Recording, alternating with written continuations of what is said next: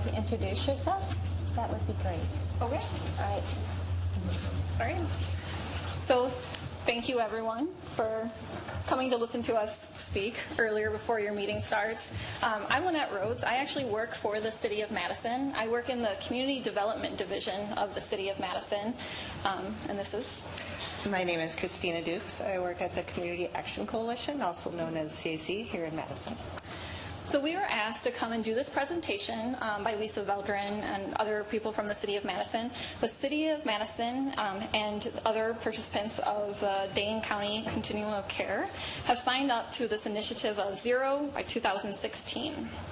Uh, the Zero 2016 has a steering committee, which Christina and I both sit on, and that's why we came to do the presentation for you guys.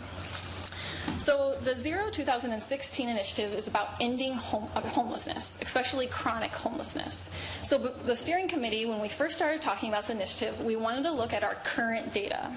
So some of you guys might know, but we collect data on a Dane County-wide basis, and once a year we have a snapshot of how many homeless people are actually in our community. So on the screen above is the number of homeless people the last night of Wednesday um, in January 2014. So we send this information to HUD, and as you guys can see, um, it's been pretty steady um, since 2012. We have some increases, some decreases. The most important thing to see here is our chronic and veteran numbers, which are the red and brown numbers on the bottom. They've been pretty steady. So when HUD saw this, one of the things that they said is, you know, you would be a good candidate to try some of these best practices and get some technical assistance from our national office of how to end veterans and chronic homeless within a certain time period. So the Dane County Continuum of Care signed up along with 71 other communities. So here's a map of all the other communities that signed on to this initiative to end chronic and veteran homelessness. It's been great having other partners in this initiative because we've been paired with some sister cities. So for instance, Christina and I went to a training where we were paired with Ann Arbor, who has very similar uh, demographics, a college town, and we were able to share best ideas and best practices with these other communities.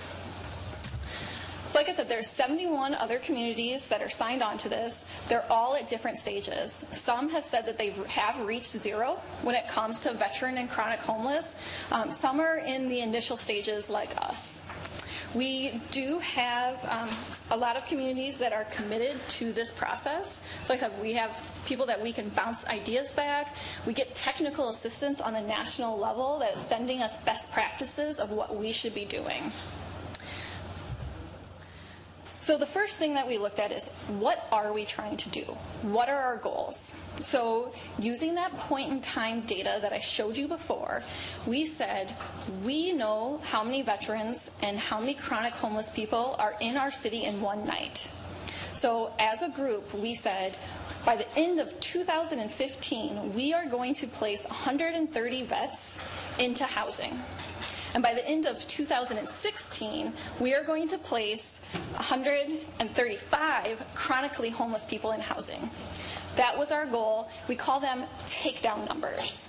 So that are the number, that's the number of people that we want to house by each year. We know that there are homeless families out there as well. Um, that is a priority for us in a lot of our organizations. Right now, in this initiative, though, we're really focusing on vets and chronic homeless. And we know that using some of these best practices, that we will be able to initially then go into housing the homeless families in 2017. Um, so the one thing I really like about Zero 2016 is we're able to involve many different uh, people, many different groups all together to uh, form this initiative to, to end homelessness. So, for instance, we want we have the continuum of care. We have local housing and service providers. We meet regularly. So there's tons of groups around the table, um, tons of organizations, anywhere from grassroots to outreach, um, CAC, TRC, Porchlight, Salvation Army, the city, the county, and so forth. So um, we're all um, using our thoughts um, together to, to make this work. Uh, We're also um, going to be engaging more landlords, we're hoping. Um, CAC is actually taking the lead on a landlord engagement, um, kind of, I don't know if you want to say workshop, seminar. We're going to be holding a meeting and probably be around in February or March. Uh, The National League of Cities, which is involved with the Zero 2016 campaign nationally, has come and um, they're going to provide us a lot of technical assistance um, to have that happen.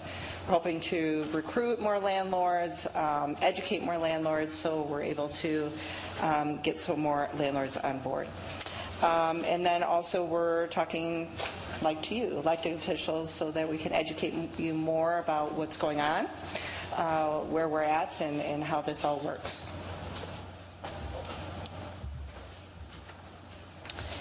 So the most important part of this is that um, homelessness will be rare, it'll be brief, and it won't occur again. So that's our ultimate goal.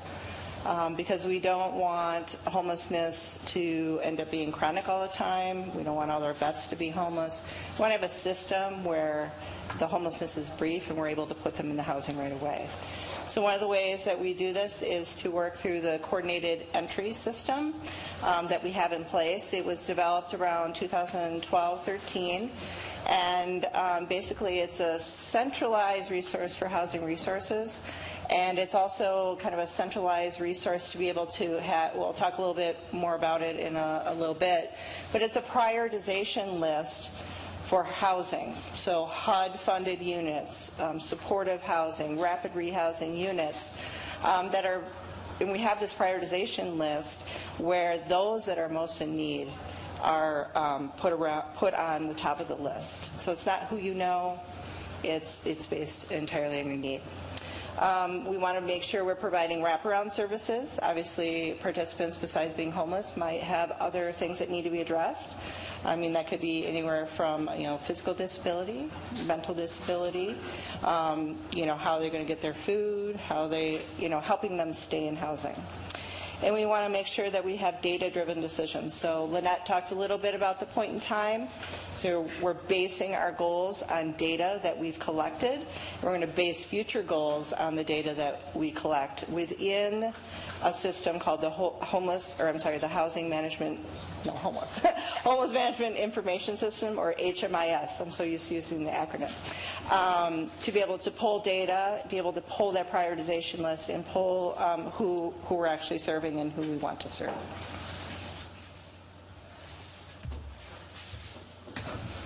So as Lynette said, we do have a steering committee. I talked a little bit about the, the number of people around the table for that steering committee. We've already started meeting monthly, and I think we've been doing that for a while now, um, where we're able to meet together and, and work on these goals. I mean, every time we meet, there's always something to do or to work out. We have a community-wide um, assessment. It's called the VI SPDAT. Uh, it, another acronym. I don't even remember what it stands for. But it's a vulnerability index. oh, there, it's way up there. So it's better to call it the VI SPDAT than anything else. It's a common assessment tool, and basically it's an acuity of needs. So basically, uh, the individuals that we serve, um, every agency has access to the VI SPDAT um, organization, whoever it may be, and they conduct an assessment with the participant. It gives you a score. It gives you a score based on the need. And based on that score, it kind of tells you what housing is most best fit for them. So let's say the higher the score, like an 18, is more for permanent supportive housing. Supportive services while in housing for some people that have a documented disability. A lower score, let's say a 12, might be more fit for rapid rehousing. Um, uh, somebody that just might need more, you know, 24 months worth of services, and then you know um, they'll be fine on their own. And then they have the housing prioritization list, which I mentioned. We worked really hard with our HMIS provider to make sure that this is one system. So all the agencies have access to make a referral through coordinated intake to this prioritization list. So anybody who's homeless wants an assessment can receive an assessment and be put on this prioritization list for both permanent housing, permanent supportive housing, and rapid rehousing. Um, three other key components that we continue to work on is our relationship with the VA, especially our local VA. Uh, the VA has access to other federal funding like HUD VASH vouchers that are going to help the veterans with some of their rental payments once they get into units. So we want to make sure that we're communicating with them to make sure we're both on the same page of what services are provided to the veterans that we're housing. We also have a housing placement group. This group is just now starting to form and it's going to meet on a weekly basis. And it's made up of housing providers and outreach workers. And the goal of this group is to actually look at that priority list, look at the names of the individuals that are on the list, and make assessments of who has open beds and then who is at that list um, and who can take that person. The outreach workers are there then to talk about the needs and the counseling that that person would need once they get into those housing units. So it's putting a name and having discussion about the people that are on that priority list.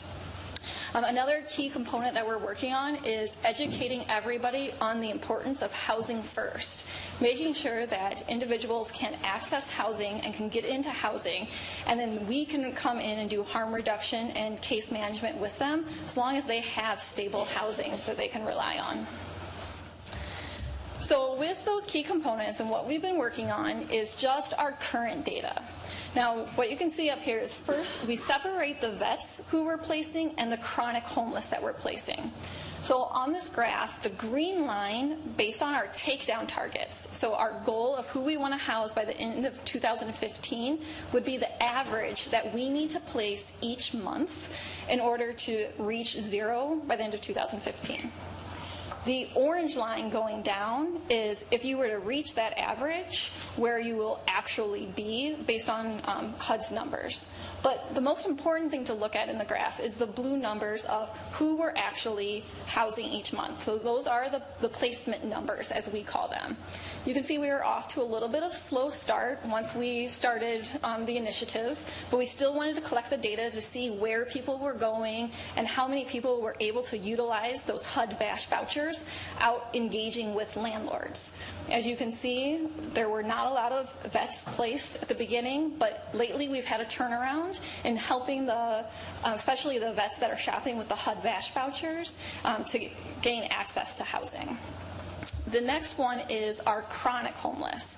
So this one, it's the goal is the end of 2016. So it's spread out a little bit farther. And as you can see, um, if we were to continue to um, house people at the average that we're supposed to, which is about eight per month, we would by the end of 2016 reach zero chronic homeless people on our priority priority list.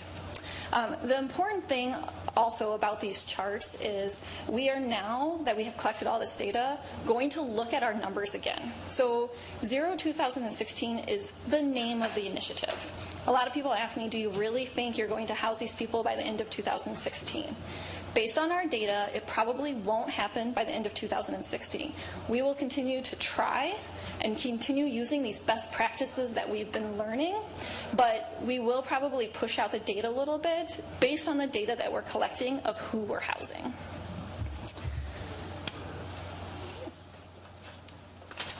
So when we were in Denver, we were um, tasked with how we um, think that the community can help out in this initiative. And um, the first and foremost thing, I think, is identifying housing units. So going back to more landlord engagement, getting the word out, really hoping that uh, landlords are going to be able to say, yes, I'll dedicate at least one or two or 10% of my units to this initiative. Um, so identifying housing units um, is going to be key. We also want to make sure that we have enough supportive services so why, when people are moved into housing, that they have the support services to succeed. Um, and so that's what becomes really important to be able to be able to provide that ongoing case management, that ongoing support for the um, for the participants that move into housing. Um, one of the things that we hear from the cities that have reached zero is um, their leaders really stepped up and made this a priority. So that's another thing that we're looking at is we need leaders to say, yes, ending homelessness is a priority.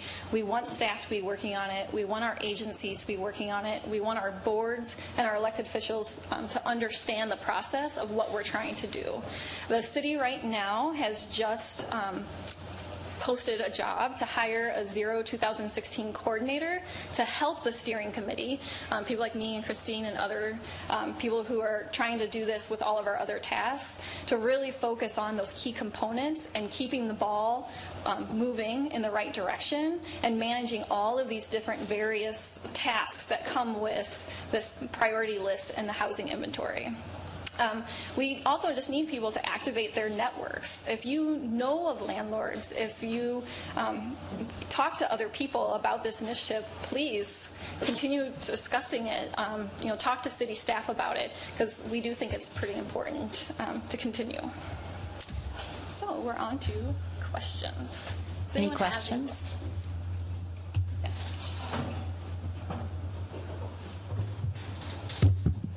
Alder Eskrich? Thank you. I don't know if you wanted to use mics. Um, probably, because we're filming, aren't we? Um, to your last slide, if you had to prioritize the kind of biggest need between housing units and supportive services as far as our current capacity in Madison, what would you prioritize? Okay. Um, so I'll, I'll answer that. It's it's a mix of, of both. Where the city is in a really good direction of putting priority on housing units, but when we talk about housing units, it's not just about the new units we're building. It's also about engaging the landlords and the current units. So right now we're putting the priority on housing units. Um, HUD Vash and a couple of the other. Um, systems that support people to be in housing units come with case management. Mm-hmm. And there's kind of a lack of education, even for landlords that are out there, that these people would be, you know, entering the housing units, but they will have support services attached to them in some way. Mm-hmm. So housing units, I think, is where we're going right now in top priority. Thank you. Further questions? Alder Ahrens? Could you go back to the first slide and and the count? Yeah.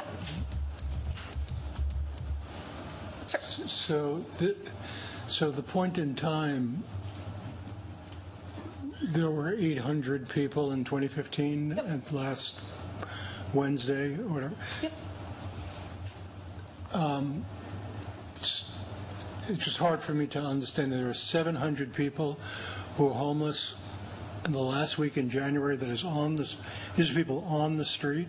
No, these people aren't on the street. So our point in time count consists of who's staying in shelter and transitional housing and then who's on the street. So it was 716 people were housed in shelter that night and then it was 92 people were on the street that night.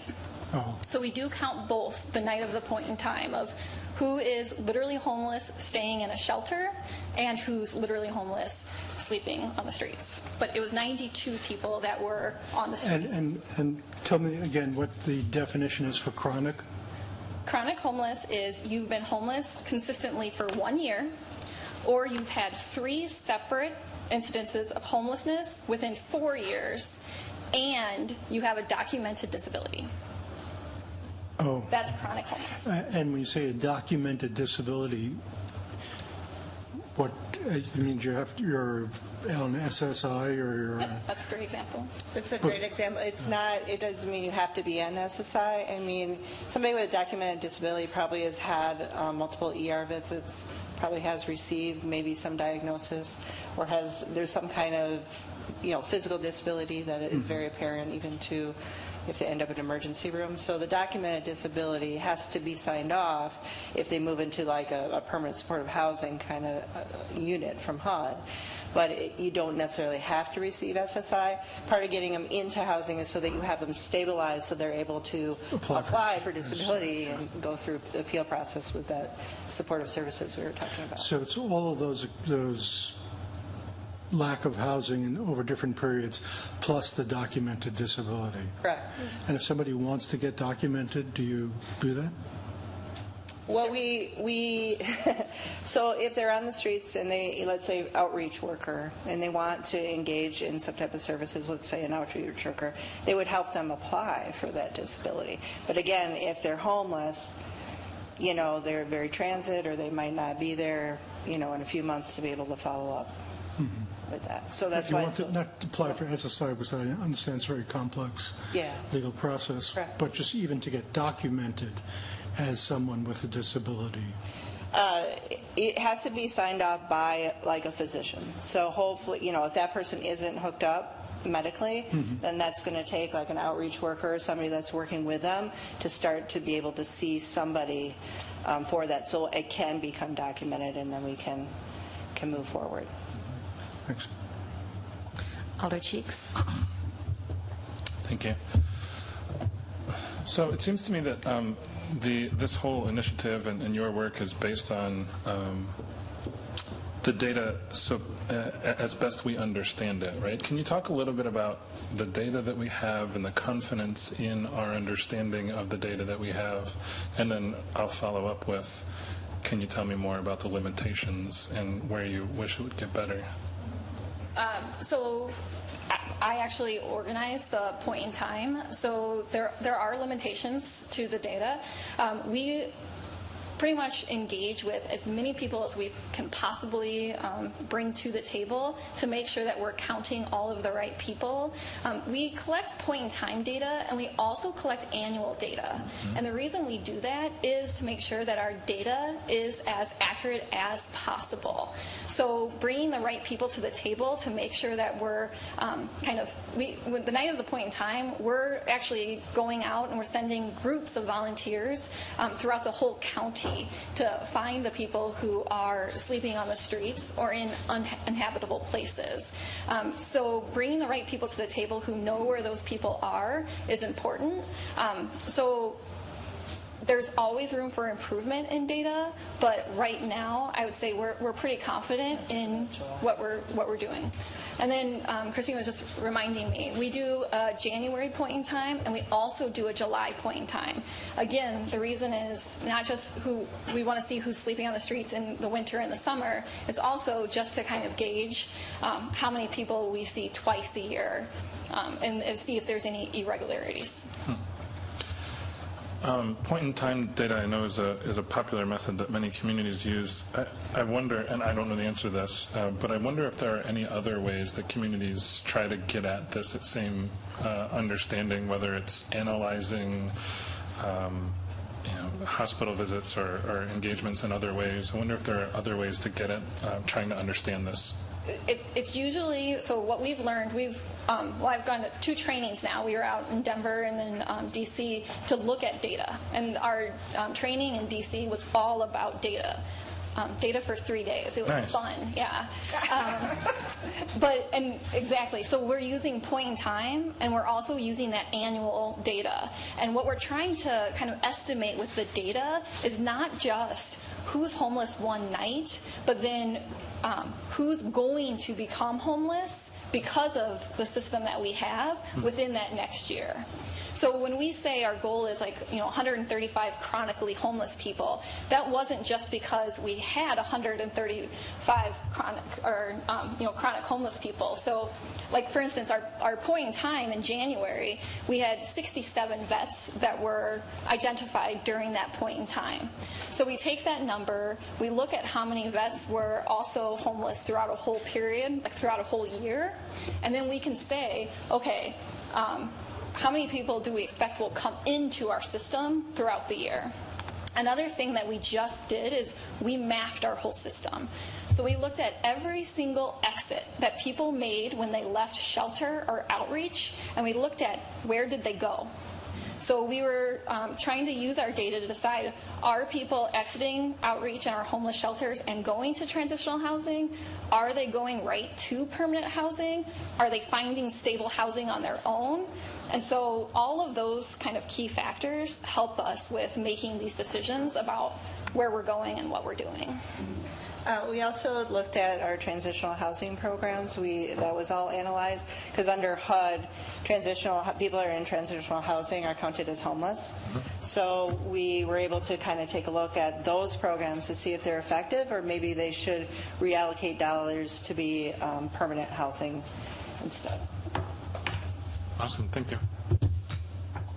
Alder Zellers?